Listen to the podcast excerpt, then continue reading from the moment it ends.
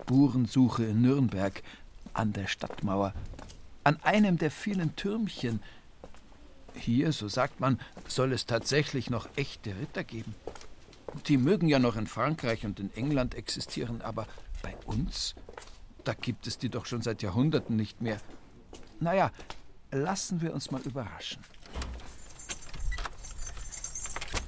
Jetzt will wir wieder irgendwann nochmal rein und wieder ein wenig sauber machen. Otto Meyer schließt eine schwere Holztür in der unverputzten Backsteinmauer auf. Ins Auge sticht ein Wappen, oben schwarz, unten gelb, das über dem Eingang angebracht ist. Jetzt gehen wir da hin, wo wir es ein wenig warm machen können. Drinnen im Turm geht es dann eine Treppe hinauf. Ja, und es ist schon sakrisch kalt in dem alten Gemäuer. Es geht ins sogenannte Burgfrauenstübchen. Klein, aber immerhin warm, dank eines elektrischen Kaminfeuers.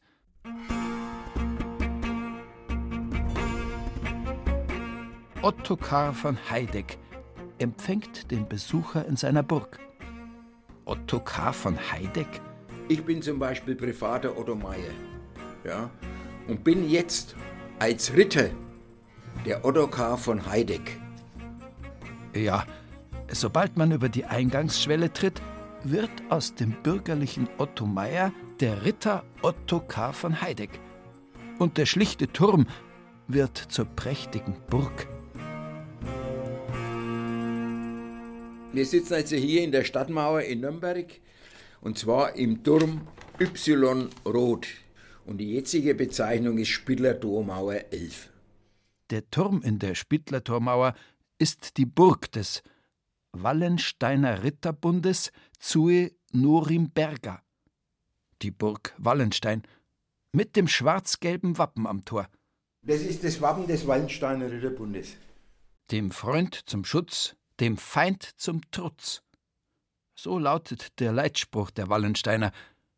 Unten in der gelben Hälfte des Wappens reicht eine Hand die andere, oben in der schwarzen Hälfte hält eine Hand ein Schwert. Dem Freund zum Schutz ist die Hand. Ja? Dem Feind zum Trutz ist das Schwert. Sieht so also ein Ritter aus? Otto Meyer oder der Ottokar von Heideck? Er schaut eigentlich ganz normal aus. Er, beinahe schon 80 Jahre alt, trägt keine Ritterrüstung, sondern eine Winterjacke. Es ist ja, wie gesagt, kalt im Januar in Nürnberg. Und hier im Turm Y Rot da treffen sich also die alten Rittersleut? Die alten Rittersleut, so wie sie einst der Münchner Volkssänger Karl Valentin beschrieben hat. Suffer haben's und dies nicht wir, aus die Eimer Wein und Bier, haben's dann alles zusammengesuffer gehabt, dann sind's unter den Tisch und geschlappt. Ja, so war. Ja, so war. Die valentinesken Zuschreibungen sind ein Klischee. Denn weder die alten noch die modernen Ritter waren so schlicht. Bei den heutigen Rittern geht es zumindest sehr höflich und sehr höfisch zu. Fragen wir mal nach. Bei Ottokar von Heideck. Momentan sind wir 15 Mitglieder. Zwischen 10 und 12 treffen wir uns immer. Und dann haben wir die entsprechende Ansprache. Ja, wir lassen alles Profane lassen wir vor dem Tor. Es gibt also kein Du, kein Ich, ja, sondern ihr und euch. Dürfen wir euch zum Beispiel den Humpen anbieten? Ihr oder euch? Die Anrede in der Mehrzahl. Also Prost, wir nehmen den Humpen an und lassen uns von der Welt der Ritter betören.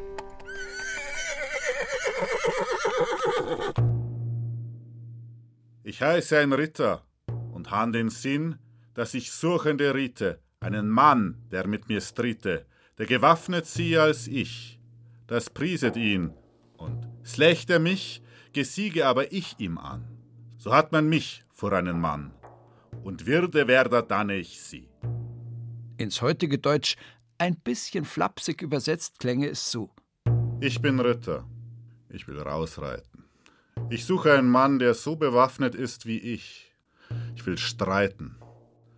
Wenn er mich schlägt, dann ehrt ihn das. Wenn ich aber gewinne, bin ich der Ehrenmann. So schreibt Hartmann von Aue, der Dichter und Ritter aus dem Hochmittelalter. also die Zeit des zwölften Jahrhunderts. Ritter konnte in dieser Zeit eigentlich jeder werden. Er musste weder adelig sein noch von hohem Ansehen. Er brauchte einfach nur einigermaßen viel Geld. Denn Rüstung und Pferd musste der Ritter selbst stellen, und beides war teuer. Dann aber konnte sich der Ritter auf Aventüre, auf Abenteuerfahrt begeben. Eine Bewährungsprobe für den künftigen Helden, feindliche Burgen belagern oder am Hof um die Gunst seines Herrschers buhlen. Und er konnte sich sogar auf Ritterturnieren messen. Ein Ritter im Mittelalter war einerseits ein Edelmann, der Tugenden wie Maße, Murte, Milde ernst nahm, andererseits war er aber auch ein Rabauke, der sich im harten Kampf in der Fehde Ruhm und Geltung verschaffen wollte. Aber zurück in die Neuzeit, nach Nürnberg, zu den modernen Rittern, den Wallensteinern. Da, wo sich wackere Recken versammeln, wahrlich keine Rabauken. Aber auch hier gibt es manchmal Fäden. Da sind zwei aneinander gekommen, dann nimmst den Fehdehandschuh, den schmeißt den dann hin, dann kriegen die einen Auftrag, den einen Vortrag halten. Und dann wird über diesen Vortrag wird entschieden, wer hat jetzt gewonnen. Fehde oder auch die Tugenden wie Maße, Murte und Milde. Begriffe aus einer vergangenen Zeit. Was ist das eigentlich, ein Ritterbund heute? Das ist praktisch ein Zusammenschluss von Männern, ja, die sich mit diesen Tugenden hier entsprechend befassen und diese Tugenden umsetzen. Sagt Ottokar von Heideck und erzählt sieben ritterliche Tugenden auf, die für die Wallensteiner und auch für die anderen Ritterbünde maßgeblich sind. Die ritterlichen Tugenden sind Gerechtigkeit, Besonnenheit, Toleranz, Glaube, Einsatz und Hilfsbereitschaft und die Humanität. Der moderne bayerische Ritter hat wohl wenige Gemeinsamkeiten mit den abenteuerlustigen Recken des Mittelalters. Die Tugenden, ja, aber das Prügeln, na ja. Aber gibt es denn nicht immer noch Turniere wie in Kaltenberg oder anderswo, wo bei Ritterspielen spektakuläre Kämpfe inszeniert werden? Also wir haben nichts mit irgendwelchen Ritterspielen, wie man es heute noch sieht auf den Märkten, hat es also nichts zu tun. Wir kämpfen auch, aber unsere Waffen sind eben sind das Wort. Um ihre Wortgefechte auszutragen, treffen sich die Wallensteiner Ritter jeden Freitag in ihrer Burg im Spittlertor.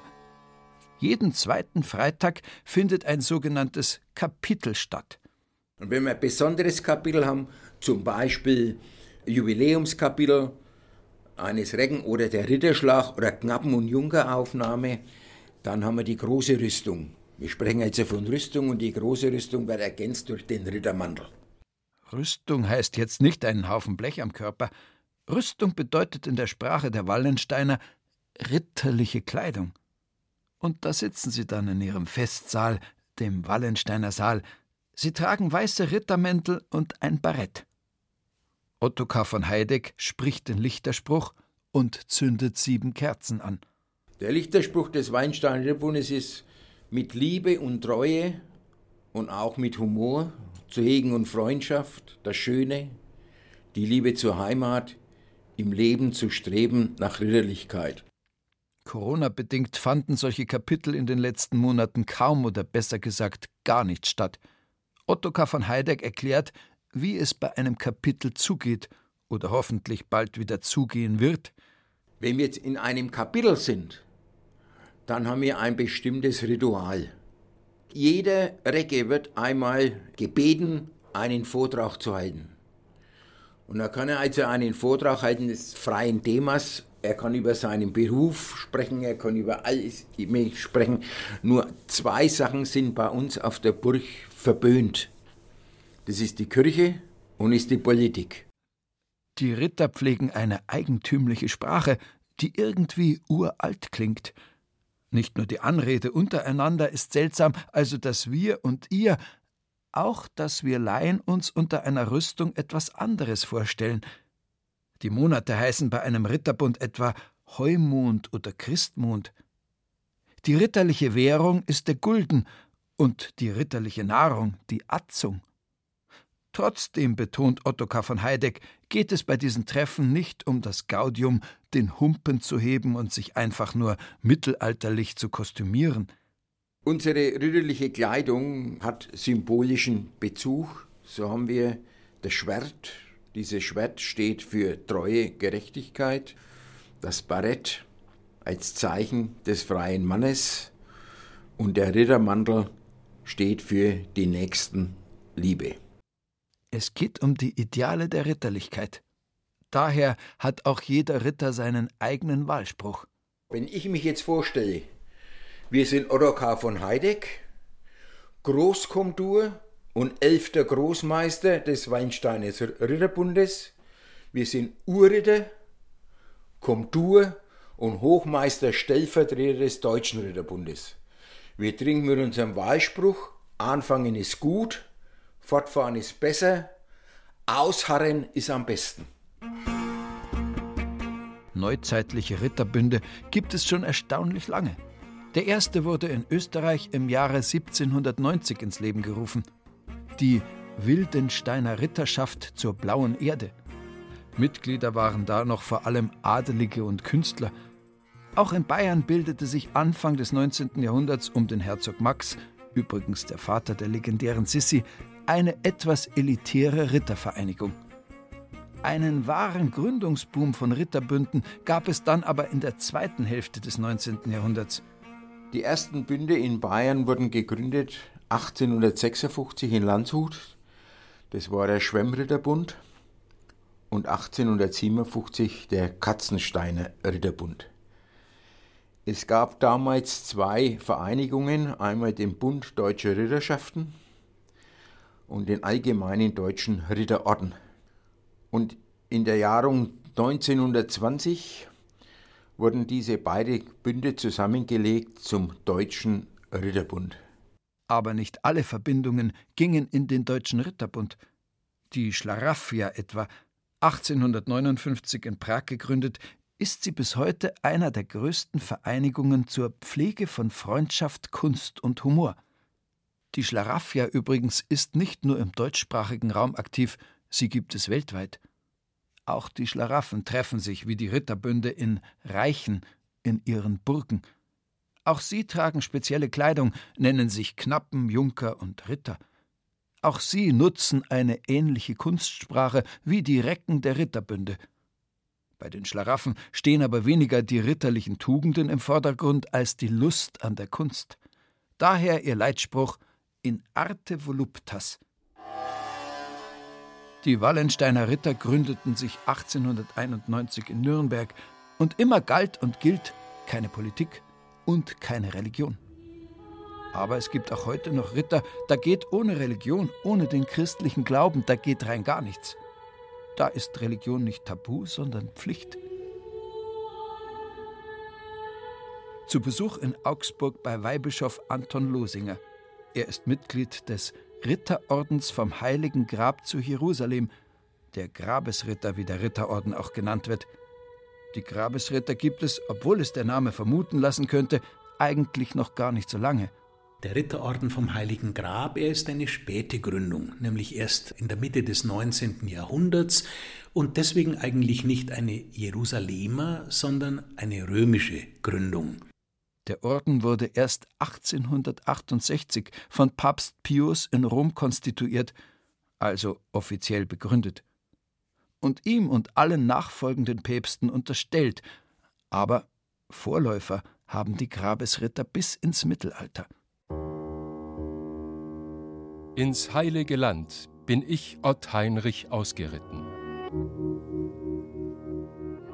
Ott Heinrich von der Pfalz im Jahre 1521, er ist gerade mal 19 Jahre alt, bricht mit Gefolge nach Jerusalem auf, zu einer Pilgerreise.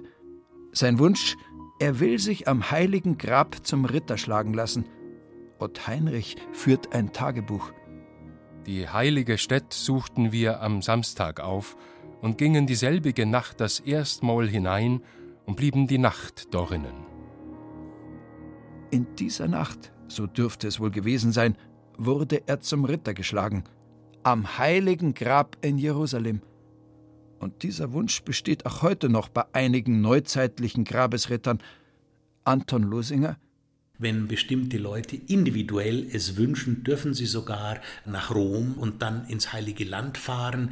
Manche unter den Rittern wünschen sich das unbedingt, dass sie in der Grabeskirche zu Jerusalem den Ritterschlag empfangen dürfen. In Bayern hat der Orden heute in vielen Städten sogenannte Komtureien. Modern würde man das als Verwaltungsbezirke bezeichnen, etwa in Augsburg, Bamberg, München, Eichstätt, Passau, Regensburg und Würzburg. Man trifft sich einmal im Monat. Und das Besondere, es ist kein reiner Männerbund, auch Frauen dürfen in den Orden eintreten. Sie heißen dann nicht Ritterinnen, sondern Damen. Aber für was stehen die Damen und die Ritter vom Heiligen Grab? Es sind zwei Dinge, für die diese Ritter vom Heiligen Grab stehen. Erstens ein geistlicher Ritterorden. Wir wollen uns um Jesus, um die katholische Kirche, um die Vermittlung des Glaubens und auch um die Stärkung der eigenen Spiritualität kümmern. Und das Zweite, jedes Mitglied des Ritterordens verpflichtet sich zu einer tätigen Unterstützung der Christen im heiligen Land. Der Orden hilft Kindergärten, Krankenhäuser und Schulen mit den Spenden der Ritter. Und die Einrichtungen stehen natürlich nicht nur für Christen offen, sondern allen, das Engagement beschränkt sich freilich nicht nur auf Israel, sondern vor allem auf Palästina, aber auch in Jordanien, im Libanon und sogar in Gaza-Stadt gibt es Projekte. Denn einer der Hintergründe des Versprechens, sich um die Christen im heiligen Land zu kümmern, bedeutet auch, an dieser Grenze äh, zu den Palästinensern zu sein. Die meisten der Christen, die dort leben, sind palästinensischer Herkunft. Sie sind in vielfältiger Weise benachteiligt und deswegen ist unser soziales Engagement im Blick auf Kindergarten, Kindertagesstätten, Krankenhäuser, Schulen, gerade auch auf dieses Palästinensergebiet immer wieder konzentriert. Heute gibt es neben den Rittern vom Heiligen Grab noch drei weitere große christliche ritterliche Vereinigungen, den katholischen Malteserorden, den katholischen Deutschorden und den evangelischen Johanniterorden. Aber warum, fragt man sich, muss man Ritter werden, um sich sozial zu engagieren? Viele Leute heute sagen auch Ritter. Das ist ja höchstens noch was äh, als Thema alter Filme und einer mittelalterlichen Romantik. Aber es gab eine Zeit, wo diese Idee der Ritterlichkeit auch für geistliche Gemeinschaften stark wurde, und deswegen hat man gerade auch bei der Gründung des Ritterordens vom Heiligen Grab an dieser Idee der Tugend, der Tapferkeit angeknüpft und es verbunden natürlich mit dem starken Ziel von Christen, das heilige Land. Übrigens ist es gar nicht so einfach, ein Ritter vom Heiligen Grab zu werden, man muss nicht nur katholisch sein, nein, man kann sich als Mitglied des Ritterordens vom Heiligen Grab nicht bewerben, sondern man wird aus den Reihen des Ritterordens vorgeschlagen. Nach etwa zwei Jahren der Prüfung zeigt sich, ob man geeignet ist, ob der Lebenswandel passt, und dann kann das Nihil obstat, also nichts steht entgegen folgen. Dann wird man in einer feierlichen Zeremonie zum Ritter geschlagen. Ja, hier gibt es ihn noch, den Ritterschlag. Der männliche Ritter bekommt ihn in der Investitur.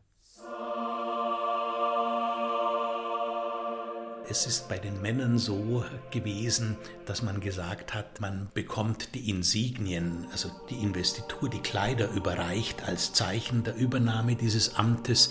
Aber die Herren der Schöpfung wollten doch diese uralte Tradition des Ritterschlages behalten. Deswegen gibt es das.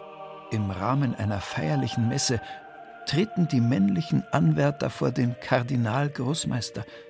Sie erhalten den weißen Rittermantel und das Ritterkreuz und den Ritterschlag mit einem Schwert auf die Schulter. Bei den Damen dagegen wird äh, die Investitur durch die Überreichung des Ordenskleides und bei den Priestern auch durch die Überreichung ihrer Mozetta ohne Ritterschlag verabreicht.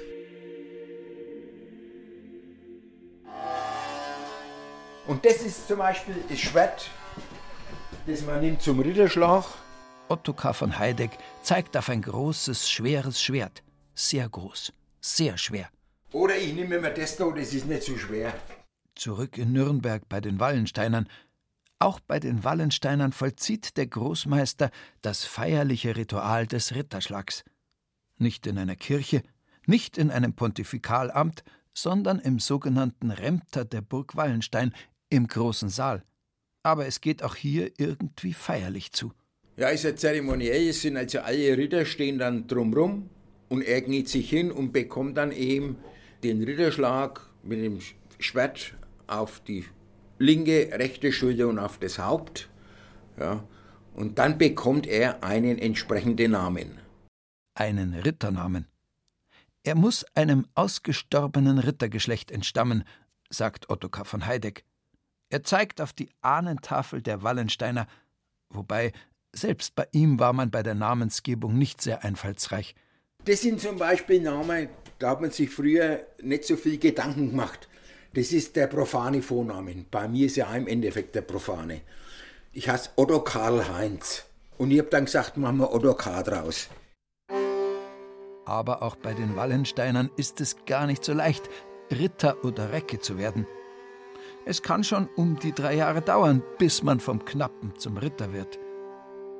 Ich darf mal beginnen, wenn einer zum Ritterbund kommt. Also als erstes wird er als Knappe aufgenommen.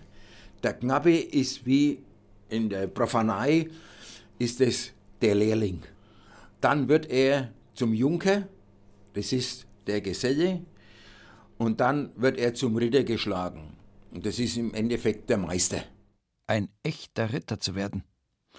Naja, wobei, was heißt hier schon echt? Jedenfalls Ritter zu werden mit einem Ritterschlag im Auftrag des Papstes oder den Ritterschlag persönlich zu erhalten von Ottokar von Heideck, ja, das scheint ein bisschen aus der Mode gekommen zu sein.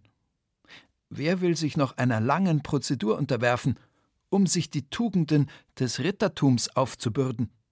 Und so fehlen die künftigen Recken. Das ist das größte Problem, das wir jetzt haben. Die Ritterschaft veraltet. Und sie ist regional ziemlich auf den Süden Deutschlands begrenzt. Momentan spielt sich alles ab im bayerischen Raum und in Thüringen, die in der Dachorganisation sind. Obwohl bei den Rittern und Damen vom Heiligen Grab zu Jerusalem scheint es ein wenig besser auszuschauen, zumindest in Augsburg. Weihbischof Anton Losinger es gab einmal eine Zeit, wo der Orden sich nicht so sehr bemüht hat, einfach bekannt zu machen, was er Interessantes tut. Wir haben in Augsburg keine Nachwuchssorgen. Wir haben sogar eine ziemlich verjüngte Mannschaft und Frauschaft. Wir haben interessanteste Damen äh, und Herren im Ritterorden aus den verschiedensten gesellschaftlichen, beruflichen Bildungszweigen, die spannende Dinge in unseren Orden einbringen. Der Ritter wird wohl nicht so schnell aussterben. Aber für die Wallensteiner und für all die anderen Ritterbünde gilt wohl der Leitspruch des Ottokar von Heideck. Anfangen ist gut, fortfahren ist besser, ausharren ist am besten.